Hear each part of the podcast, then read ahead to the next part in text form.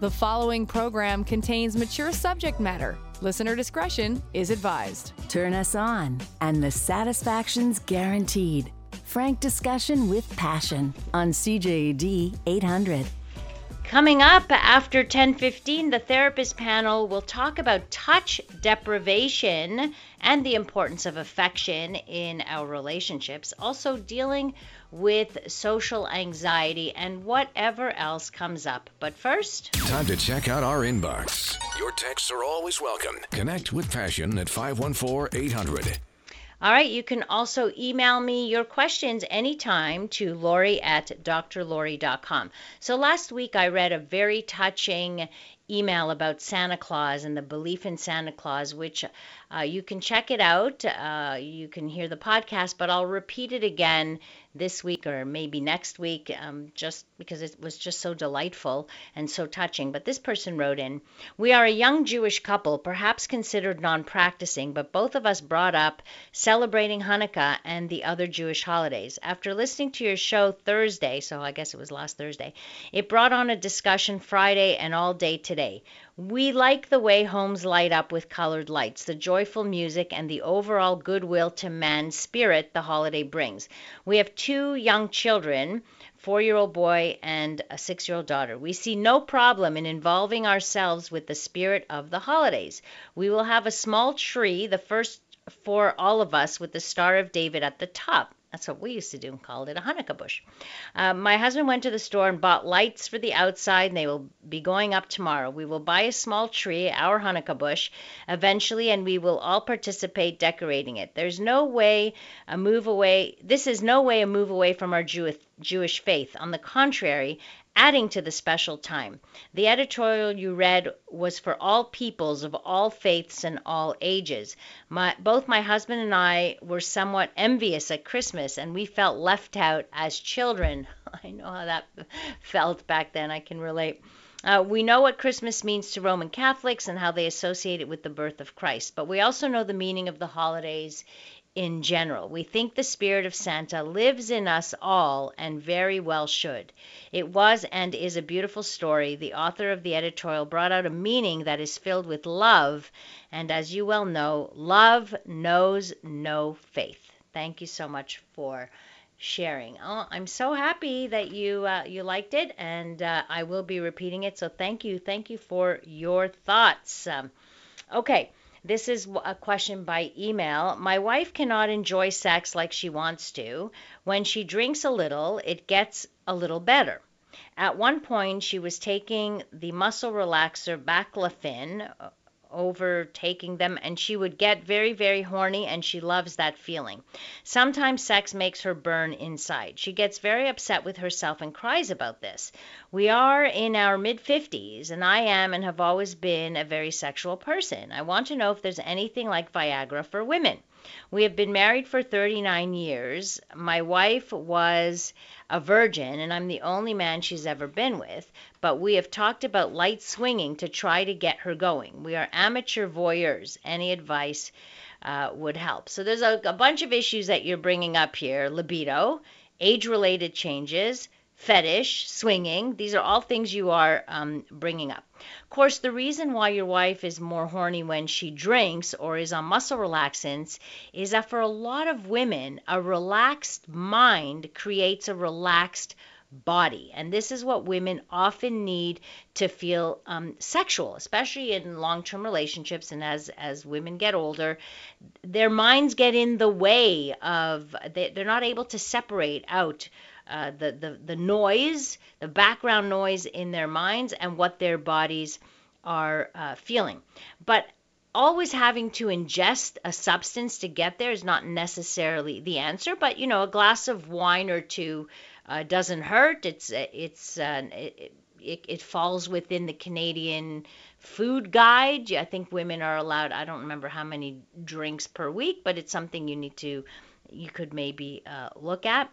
So I think it's a question of finding ways for her to be uh, relaxed. Now, having said that, that doesn't address the pain or the burning sensation Being over 50, she's probably suffering from vaginal dryness, which can cause that burning. But that can easily be helped, treated by prescription uh, vaginal estrogen creams that are inserted into uh, the vaginas. When you're talking about uh, female Viagra, unfortunately, um, there are very few medications, if any, for women's sexual functioning. There was one called Addyi, uh, previously known as Filbanserin. It's available in the US. I believe it's available here. That's for meant for desire. I just want to point out that Viagra is meant to open the blood vessels and to create more blood flow.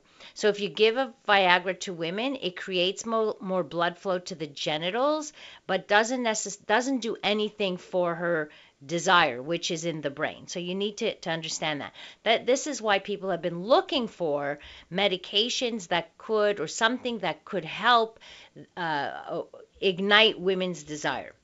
The problem is is that the the benefits uh, the research on this um, medication, at least the way I see it, and from looking at the research, the costs don't out uh, do outweigh the benefits to this. It's a medication that you have to take daily. Um, it co- there are certain restrictions. You can't drink alcohol. You there's a lot of different things that you can't do on this medication, and the studies, the research shows that it only increases uh, 0.7 events more per month. That's not a lot. That's less than one times of sex more per month to be able to take a medication every day, which is also quite costly. So it's something you need to do your research on uh, for yourself. Don't just take my word for it, but you can do your research. As for the light swinging that you talk about, that might be a good option for you, but it has its own risks. Like you have to start thinking about the jealousy and the emotional, because then you're involving other people into uh, your uh, your inner circle. If you mean by light swinging, like going to a swingers club and being voyeurs and observing, you can do that and see how you feel. It might ignite something. It might make you think about maybe going a little further and maybe the the conditions you set with your partner is going to like you have to have a contract or or a discussion about what is allowed, what isn't allowed, uh, and all of that. And maybe what you mean by light swinging is okay, we're allowed to kiss other people, but that's it. Uh, and then you have to think, okay, well, what if your partner crosses the line a little bit and how are you going to feel? And so you have to have really, really good uh, communication if you are going to do this. But again, still um, an option for you.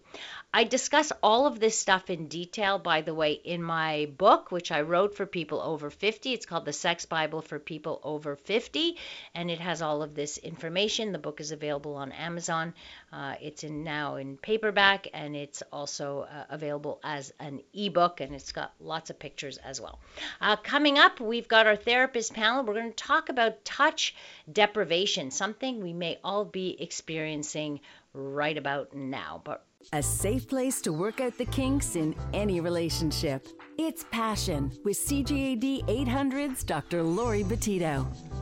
Tonight it is our therapist panel. I'm always excited when we get uh, we have this evening the last Monday of every month when we talk about general mental health issues.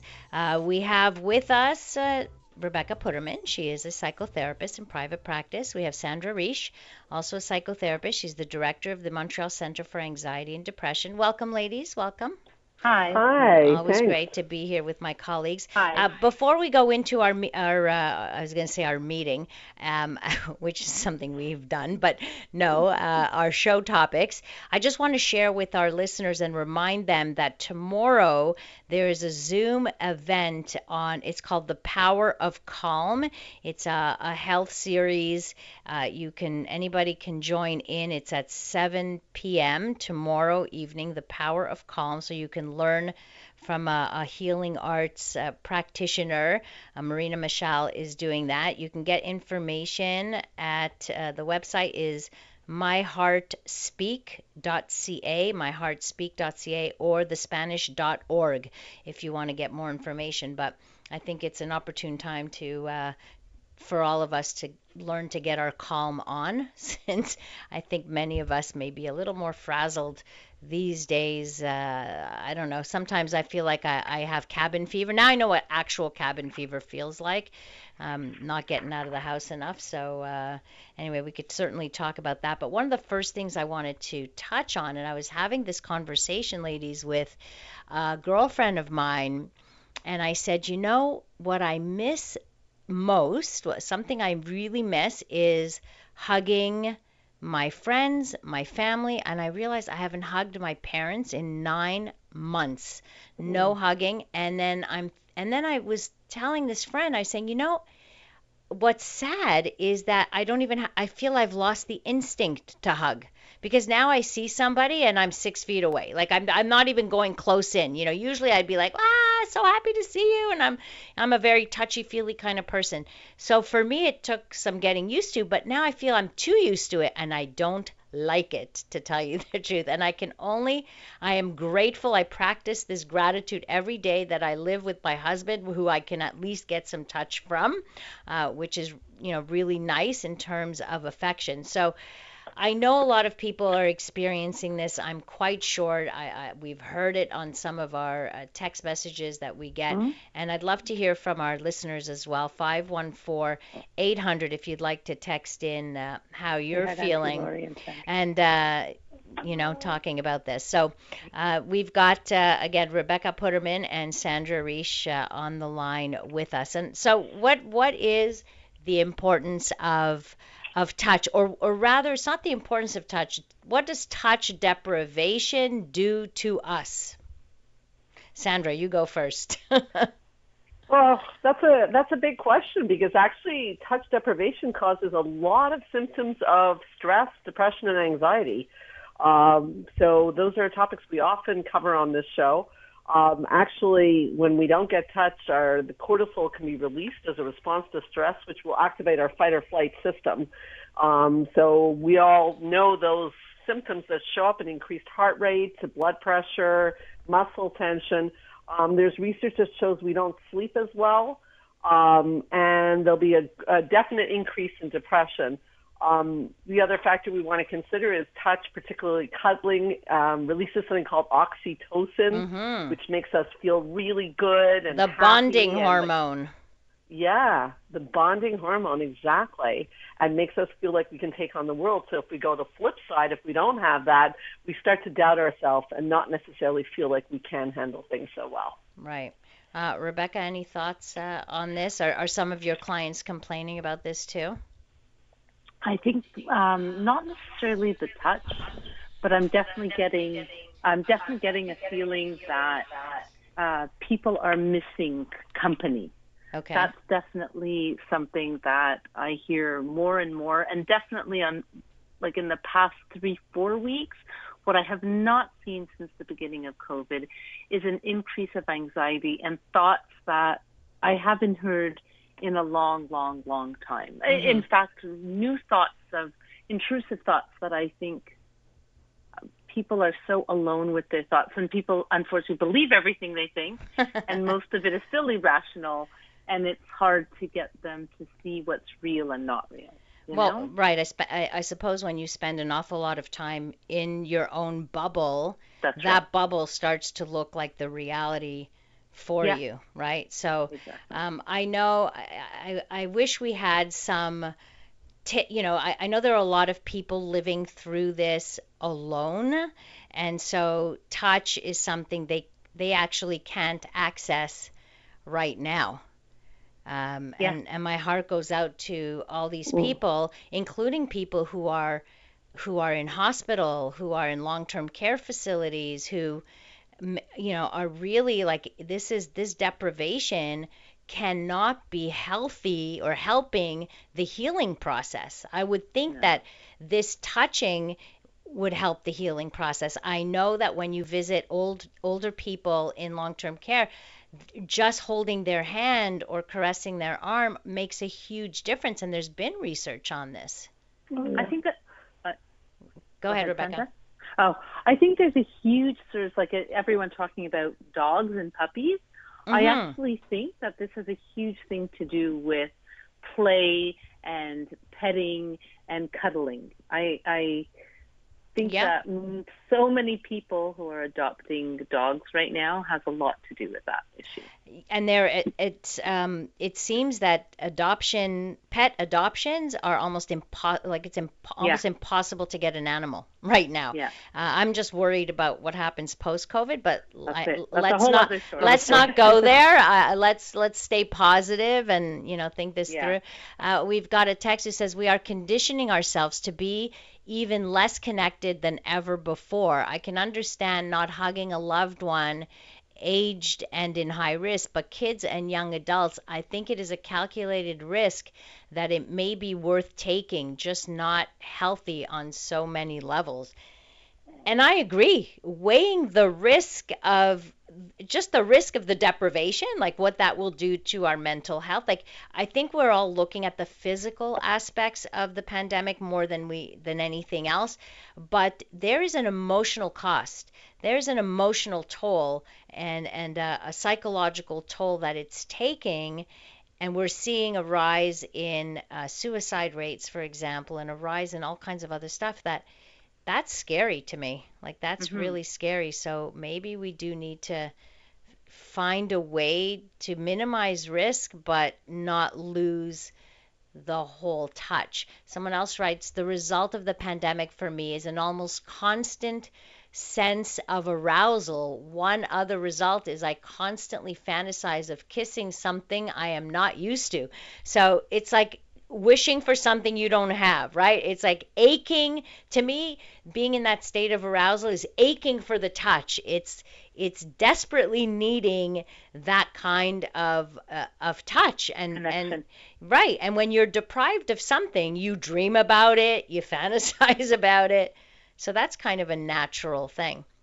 Uh, we can move from this to I was reading um, some research on um, affection in, rel in in relationships, and I've talked about this uh, in the past. But one thing that for people who are married for a long time, well, don't have to be married, but long-term relationships, if you ask them about their levels of affection, they will often say there is less and less affection, and I think people have to really put this on their radar. The the hugs and the cuddles and the caressing and the kissing tend to be more important than even the sex in uh, in long-term relationships. Sandra, what do you think about that?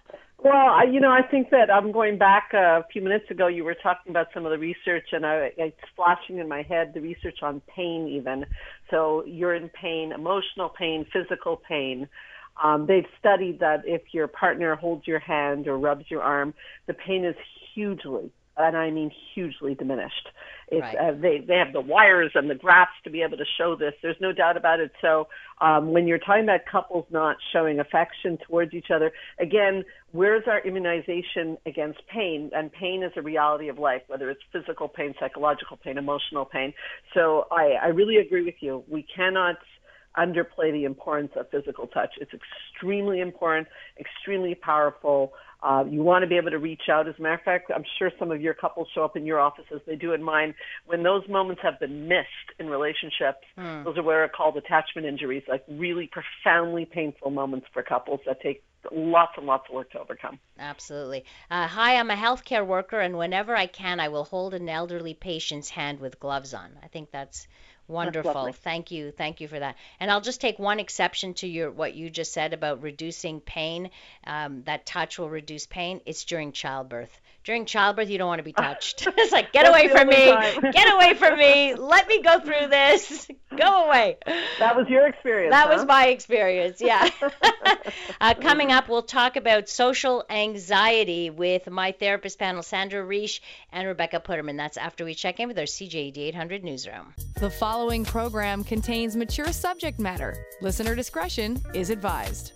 From the pleasure and the politics to the hang-ups and the heartbreak, you're listening to Passion, CJAD 800.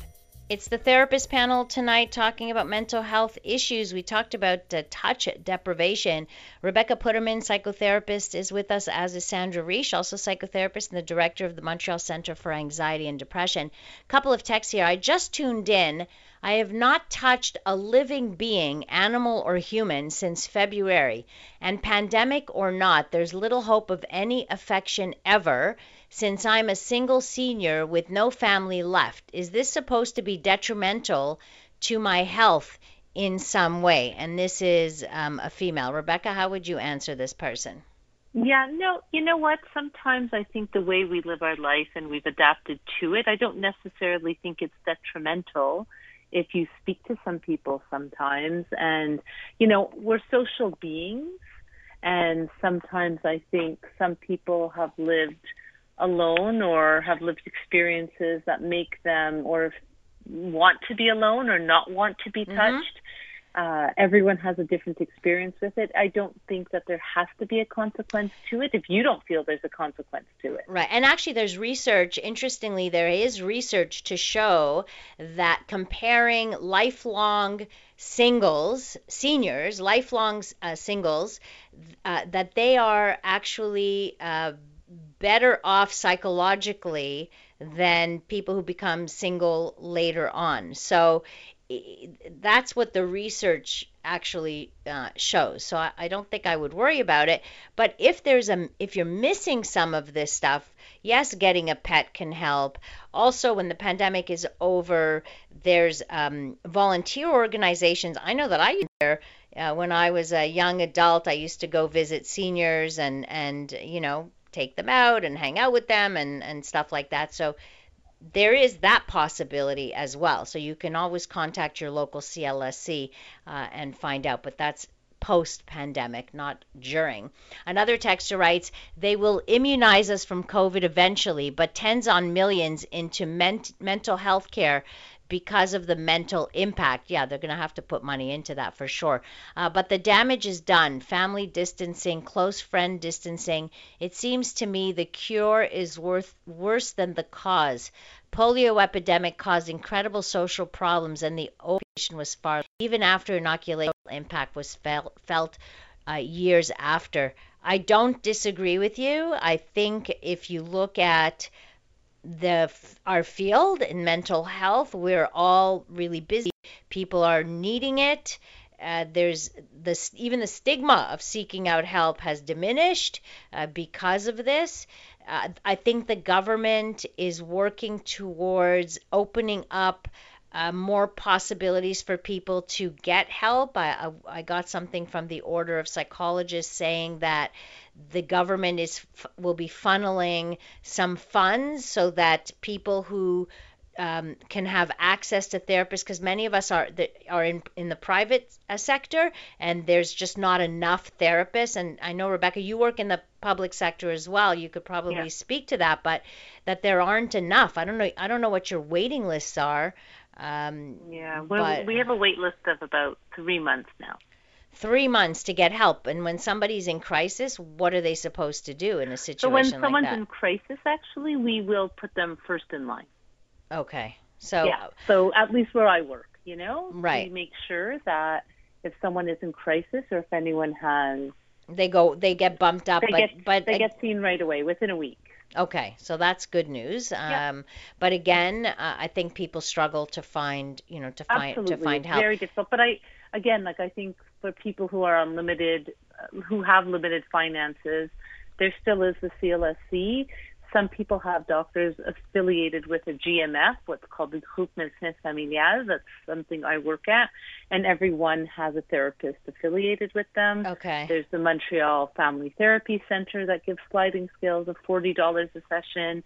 There's uh, the line 211 that is social services that they can get someone to talk to, the Argyle Institute. So I, I think there are services there's no question you're not getting it immediately, but there still are organ- like organizations right. and support. And I do want to give the phone number, the Canadian Mental Health Association. They have a 24-hour helpline, and yeah. it's one eight three three 456 4566. So 1 833 456 4566, which is great that they have this this helpline. So if anybody is in crisis uh, tonight, and 211 and 211, right? You, okay, so 211 gets yeah. you. It's for psychological distress, right? Support. Yeah. Okay, so that's good. At least we have some support for. Uh, I, I think at least there's been a recognition from the powers that be a recognition that there's a different kind of suffering that there is it's 100%. not right? It's not just a covid and it's not just worries about about getting sick but there's all the other implications that it has. Yeah. And, and i think you know i think unfortunately the government gets a lot of uh, backlash. And the truth is what the government is also it's not just about reducing covid it's helping our healthcare professionals because right. the truth is the healthcare professionals are burning out from the PABs, the nurses, the doctors. They like I think the government needs to maintain their health, their physical health and their mental health, which is a big part of asking people to be more careful. It's not just making sure we don't get COVID, it's making sure we don't inundate a healthcare system that's already inundated. Right. And and it's true. Lots of people are burning out and we have to Yeah. remember that the frontline workers need su- need a lot of support right now. Absolutely. Like they need a, a lot and from working in a hospital and I think people have to be very careful. I know this is uh difficult, but I think we have to be very careful with how we look at everything. Right. So I want to move on to talking about uh, social anxiety, social anxiety and depression. I saw such an interesting study that I wanted to share with you and, and with our listeners. This was a study that it looked at the association between symptoms of social anxiety and depression with participants' extent of dating app use. So we, we get a lot of you know younger people and, and people of all ages really using um, dating apps and and what was their likelihood of initiating interaction with dating app um, matches. So, what was interesting, so what's interesting about social anxiety and apps is that you can, and maybe Sandra, you want to define what social anxiety is. Let's look, maybe we can start with that Okay. Briefly, Um, well, bri- briefly, because then we'll talk to we'll talk about yeah, the rest. it's We'll just have break. somewhat uh, self-describing. So it's uh, when people are feeling social anxiety, they tend to be very fearful in social situations, particularly with people in authority, um, people of authority, or perhaps eating in front of someone. These are all relevant to dating, of course. Eating in front of someone, being seen by someone, and a fear of being judged or scrutinized. That these are symptoms that show up with social anxiety. Okay. Sometimes it's even about going to the bathroom. Right. Wow. Fast okay. enough? Oh, Yeah, that's fast enough. Uh, so coming up, we'll continue our discussion on social anxiety and the link between dating apps and social anxiety.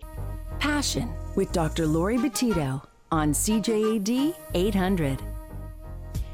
Tonight it's our therapist panel. Rebecca Putterman, psychotherapist, Sandra Reish, uh, psychotherapist and the director of the Montreal Center for Anxiety and Depression. Uh, we're talking, we've been talking about touch, we've been talking about social anxiety.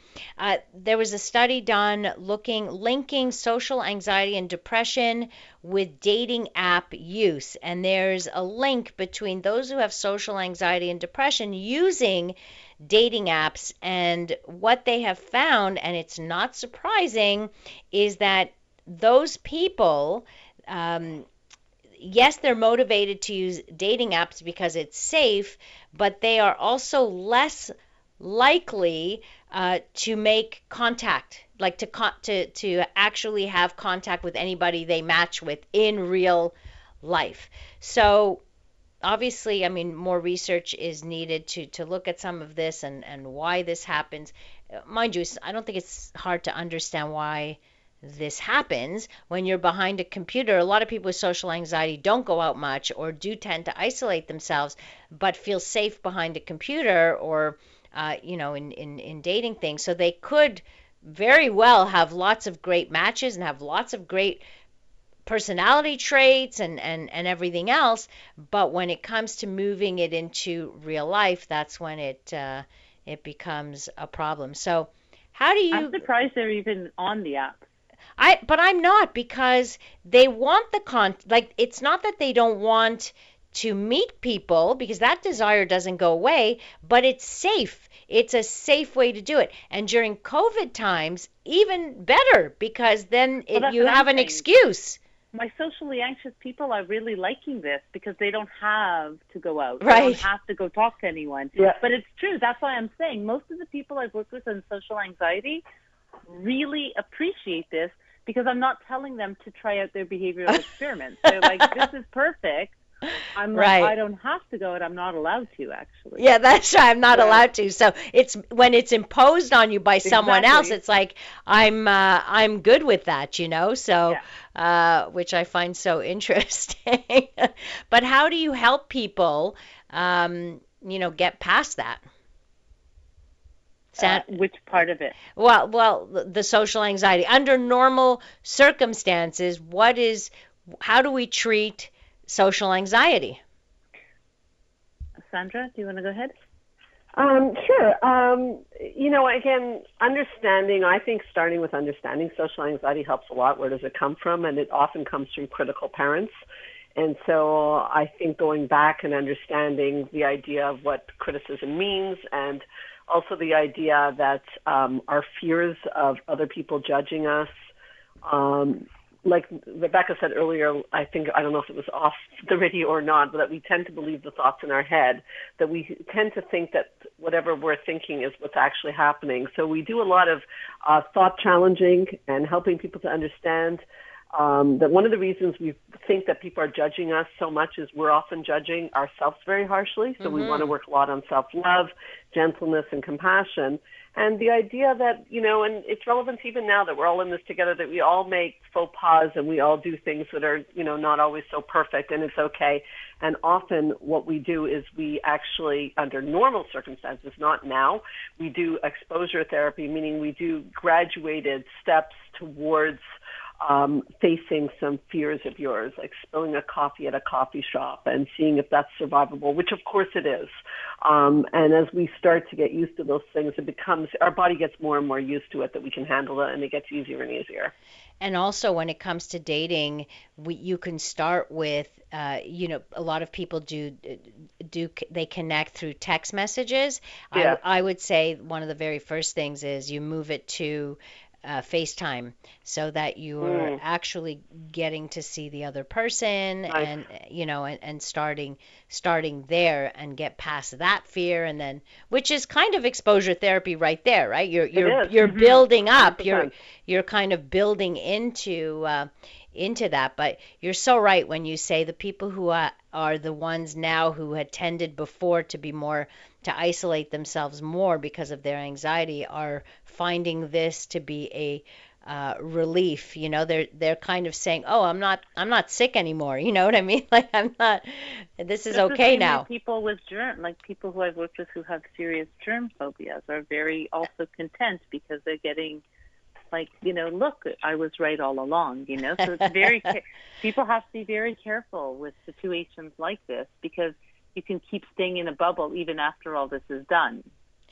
Very you know? true. And how and and I think there's going to be a movement towards how do we reintegrate mm-hmm. back into normal living and I don't even know how long that is that going to be in a year from now, 2 yeah. years from now like do we even know that, right? And exactly. And how will we be perceived if we still want to wear a mask? Like I don't think it's a bad thing to be wearing a mask in public places during flu season, nor do I think it's yeah. a bad thing to wash your hands 50 times a day when you're out when you're not in your home, for example. So, you know, we're going to reduce flu in general, by maintaining some of these practices. And I heard plenty of people say, "I am going to continue to wear masks even once COVID is over in public places because it makes sense." So we're going to have to learn a whole new kind of way in there. Uh, we've got another text. We should not need this even under these circumstances. Sweden, about the same population of Quebec, never shut down fully. Social distancing from non family, a bit less infections than Quebec, few less deaths, but nowhere near the mental health issues we are having. I know this is fact. I have a girlfriend in Sweden since the start of COVID, but Swedes are more compliant to rules than Quebecers. So I wonder mm-hmm. if it has to do with our difficulties with compliance. Is this? Uh, I don't know if we need to understand this from a psychological point of view. What? Why are people n- not compliant. Sandra, do you, you want to answer that? I, you know what, Dr. Laurie, I'm going to say that we need to do a show on that because I have a lot to say about that. I find yeah? it quite fascinating, and I think that we're going to be studying that for years to come. The level of denial and mm-hmm. the games we play with ourselves. I think it's a very fascinating psychological concept.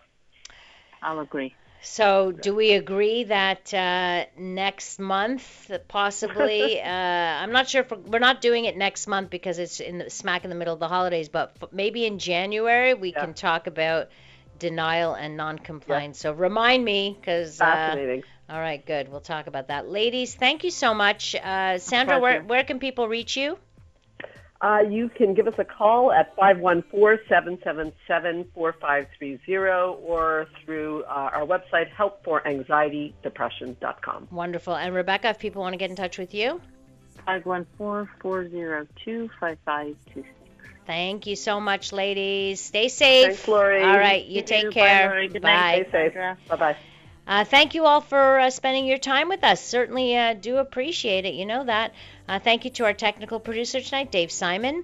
You can connect with me on social media at Dr. Laurie Betito or through my website, drlori.com, where you have access to all the podcasts of all past shows. Uh, but if you have the iHeart app, you can find them there too if you just go to the CJAD uh, page as well. If you want to send me an email, if you have questions about sex, love, relationships, you can send them to me by email. They are always uh, anonymous, so I'll never use your name, but I will answer them on the air. So you can send that to me to Lori at drlori.com. Coming up next year on CJAD, we bring you the CTV National News. Have a great rest of the evening, stay safe, and remember to live your life with passion.